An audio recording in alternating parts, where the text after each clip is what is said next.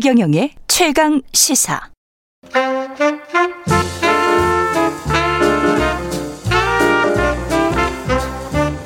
세상의 모든 뉴스를 탐구합니다. 김준일의 뉴스 탐구 생활.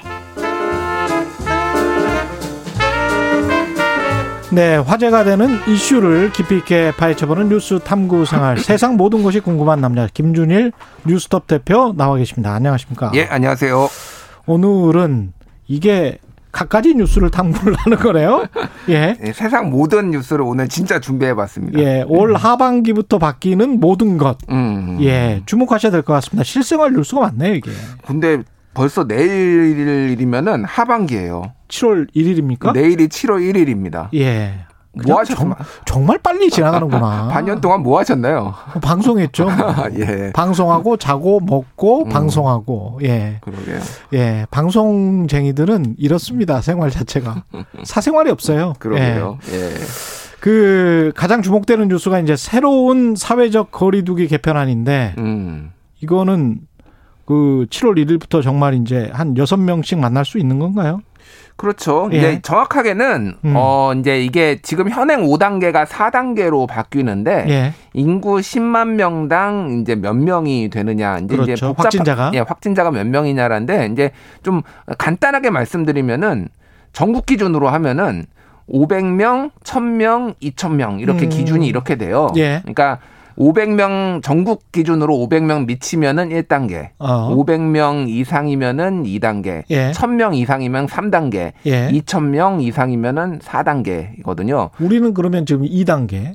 정확하게는 우리라고 하지 마시고 예. 수도권은 2단계, 수도권은 2단계. 예, 비수도권은 1단계.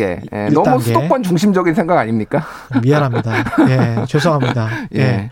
8시 29분부터는 수도권만 듣기 때문에 예. 또 그분들을 위해서 제가 우리라고 했습니다. 아, 그렇군요. 이런 정밀함이 있어야죠, 사람이. 그렇네요. 아, 제가 또 그건 모르고. 예. 자, 우리가. 예. 예. 그래서 여기에서 이제 2단계 같은 경우에는 음. 어 8인입니다. 8인까지 모일 수 있어요. 예. 근데 지금 방역 당국에서는 1월 7월 1일부터 14일까지는 적응 기관에 의해서 6인까지 지금 모이게 한- 한 거예요. 예. 그러니까 당분간은 6인까지 모이시고 15일부터 7월 15일부터는 8일까지 이제 아니 8인까지 모이면 되는데 9인 이상은 안 되는 거죠. 예. 문제는 지금 확진자예요, 지금. 예. 오늘 확진자가 794명 나왔거든요. 지금 800명 오, 거의 좀 나왔습니다. 많다. 예. 600명 정도도 많았는데. 600명대도 많았죠. 한 500명대, 600명대 왔다 갔다 하다가 600명 늘면은 조금 어 이거 약간 어, 느는 거 아니야? 그렇죠. 예. 근데 최근에 보면은 20대가 굉장히 많이 늘고 있고요. 어. 수도권 늘고 있고 유흥주점 이거 변이 바이러스 이게 핵심 키워드예요. 그래서 그렇죠. 예전에 이제 올 때 재난지원금도 지금 지급되거든요. 음. 그러면은 예전처럼 또 확진자 확 늘 가능성에 사회적 거리두기까지 지금 완화하면은 이게 조금 걱정이 되는 부분이 있습니다. 약간 지금. 좀 흥청망청 모드로 갈 수도 있겠습니다. 일단 예. 뭐 저도 만나자는 모임이 굉장히 콜이 많이 와요 지금. 7월부터는 7월. 만나자. 예, 보자. 그래서 제가 일단 다 끊어놨어요. 일단은. 예. 예. 아니 7월부터 만나서 야외로 나가면 되잖아요. 우리가 등산하고 뭐 이러면 되지 않습니까? 일단 술집부터 가죠 우리가.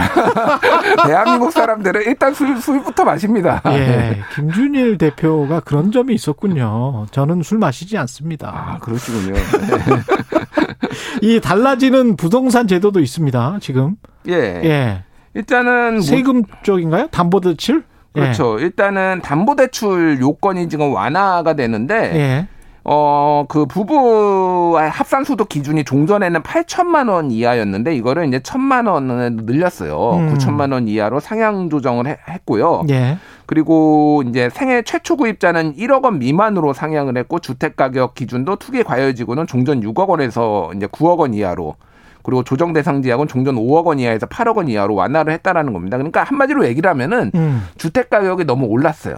주택 가격이 너무 올랐으니까. 그거에 예. 대해서 어 뭐 세부담을 줄어든다든지 아니면은 음. 주택을 좀 더 이제 소득 기준을 좀 상향시켜 가지고 좀 더 담보 대출을 받을 수, 받아서 음. 어 이렇게 뭐 그러니까 집을 살 수 있게 해 주는 그런 제도들이 이제 7월부터 시행이 된다라는 거죠. 특히 네. 이제 어좀 그 생애 처음으로 집을 사시는 분들에 있어서는 여러 가지 혜택들이 주어진다 이렇게 이해하시면 될 것 같습니다.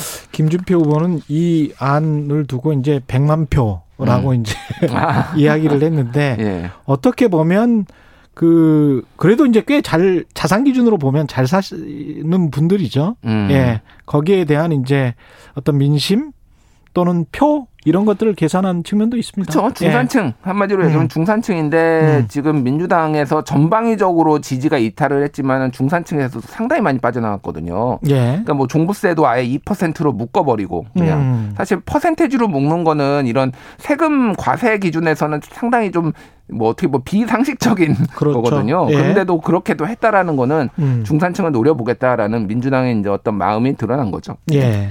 고용보험 적용 범위도 확대되는데요. 예. 고용보험 같은 경우에는 어 지금 상당히 그 어, 특수고용 노동자에 대한 적용 범위가 확대가 됩니다. 음. 그래서 아, 죄송합니다. 예. 특수고용 노동자. 음.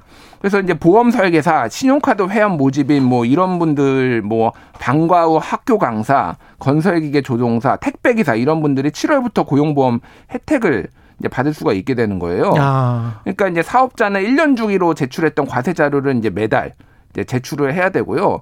그러니까 이거는 어떻게 보면은 이제 고용주에게는 좀 부담이 되는 거죠. 어떻게 그렇죠. 보면. 예, 상당. 왜, 냐면 같이 내야 되니까. 예, 같이 내야 보험료를. 되니까 보험료를 예. 같이 내야 되니까 부담이 되는데 이 노동자로 취급을 하는 거죠. 예, 노동자를도 이제 하는 건데 이게 음. 사실 너무 많습니다. 대한민국에 이 고- 그동안 고용보험의 혜택을 못 받는 분들이 이분들은 잘리면은 뭐 소위 그렇죠. 말해서 해고되면은 해고라는 말도 정확하진 않지만은 그렇죠. 일을 쉬게 되면은 그냥 집에서 아무 소득이 없거든요. 음. 그러니까 저는 이거는 잘하는 거라고 보는 데 실업보험도 못 받게 되고요. 그렇죠. 그죠? 실업급여를 못 받게 되니까 그런 음. 것들을 이제 다 받을 수 있게 되는 거니까 분명히 이거는 좋은 제도이긴 한데 예. 기업들한테는 이제 부담이 되니까 어떻게 좀 그거를 해줄 것인가 혜택을 줄 것인가 좀 고민을 해볼 필요는 있어요 정부가. 음, 기업들도 이제 먹고 살아야 되니까 음.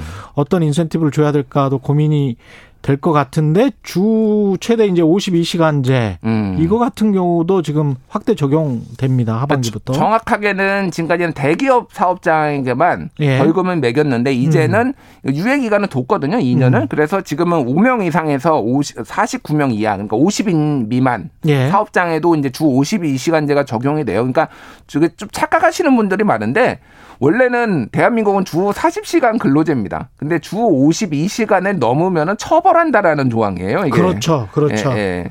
주 52시간 이상을 일하지 말아라. 예. 예.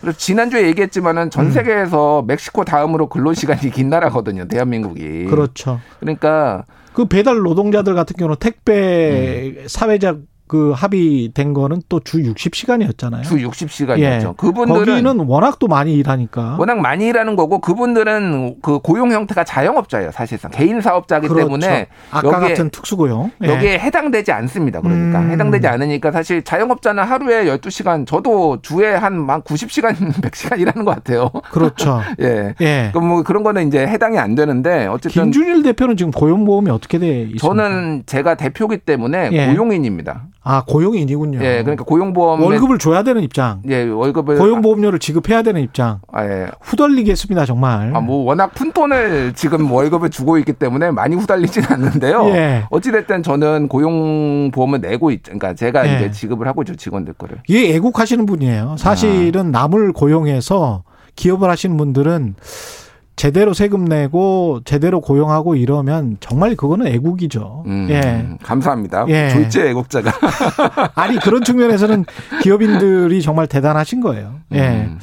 근데 이제 주 52시간제도 지금 안착이 돼가고 있는 방향으로 봐야 될까요? 어떻습니까? 사업장마다 반발은 있을 거는 같은데. 반발은 있다라는 거고 지금 음. 그래서 정부에서는 뭐 1인당 120만 원씩 뭐 지원을 하겠다 뭐 이런 방침도 있어요. 좀 안착될 때까지. 그리고 당장 뭐 이렇게 처벌을 하기보다는 계도 기간으로 좀 두겠다. 왜냐하면 네. 또 유예해 달라 이런 목소리들이 경영계 뭐 기업 쪽에서 나왔었는데 그건 안 된다라는 거거든요. 음. 그래서 조금 지켜봐야 될 것 같은데 이제 저번에도 우리가 얘기를 했지만 한국은 이중 노동 시장이 좀 극명합니다. 예. 그러니까 밑으로 5인 미만 특히 내려가면은 거의 이제 장시간 노동으로 생산성을 커버를 하는 낮은 생산성을 그렇죠, 그렇죠. 커버를 하는 이 구조라서 이게 음. 5인 미만까지 적용을 하려면은 상당히 조금 쉽지 않을 수도 있겠다라는 게 좀 생각이 듭니다. 5인 미만은 사실은 우리가 근처에서 보는 자영업들도 다 5인 미만 사업장들 많잖아요. 뭐 그 렇죠. 예. 예.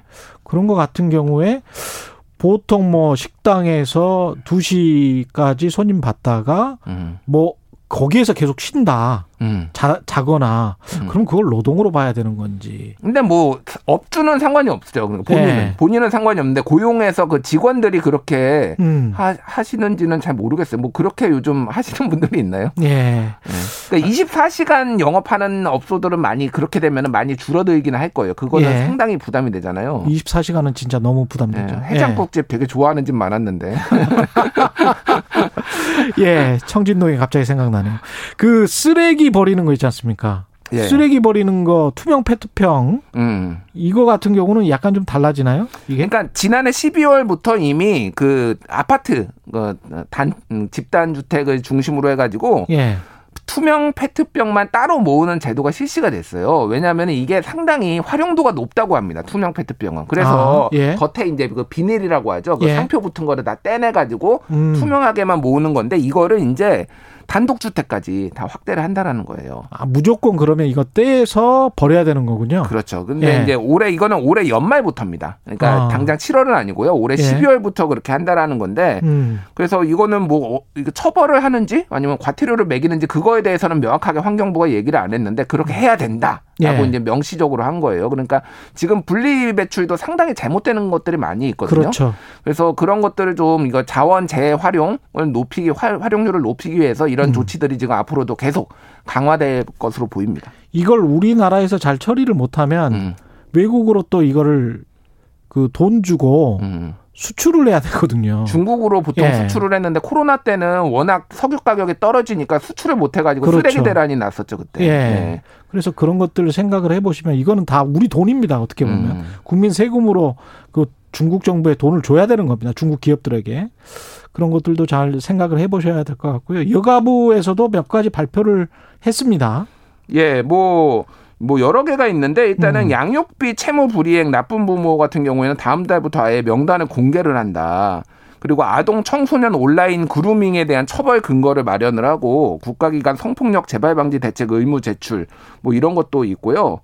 그리고 뭐 이를테면은 그러니까 어, 성폭력 사건이 발생하면 앞으로 반드시 여가부에 통보도 해야 되고 뭐 이런 음. 식으로 조치들이 좀 강화가 되는데 저는 잘하는 거라고 봅니다. 워낙 네. 디지털 성범죄 많고 온라인 그루밍 이런 거 많으니까 좀 이런 것들은 강화를 할 필요가 있을 것 같아요. 그럼 국가기관 등에서 성폭력 사건이 발생하면 반드시 이제 여가부에 통보를 한다. 예. 그러면 여가부는 어떤 다른 조치를 하는 건가요? 그러니까 일단은 되나요? 알고는 있고 이거에 대해서 음. 어떻게 조치를 해야 되는지에 대해서 좀뭐 음. 대책을 마련한다라는 거죠. 뭘 아니면 전문가를 보내준다든가. 예, 뭐 그러니까 상담을 할 수도 있는 거고 뭐 아. 여러 가지 한다라는 건데 음. 그러니까 우리가 처벌 위주로만 모든 거를 저- 접근을 하다 보니까 그 이후에 어떤 대책들에 대해서 좀 미흡했던 부분이 그렇죠. 있거든요. 그러니까 예. 여성가족부가 해야 되는 일이 이런 것이 너무 좀 젠더 문제만 집중하지 말고 이런 것도 해야 되는 게 아닌가 그렇게 보여집니다. 알겠습니다. 오늘 말씀 감사하고요. 지금까지 김준일 뉴스톱 대표였습니다. 고맙습니다. 감사합니다. KBS 일라디오 최경영의 최강 시사 듣고 계신 지금 시각 8시 43분입니다.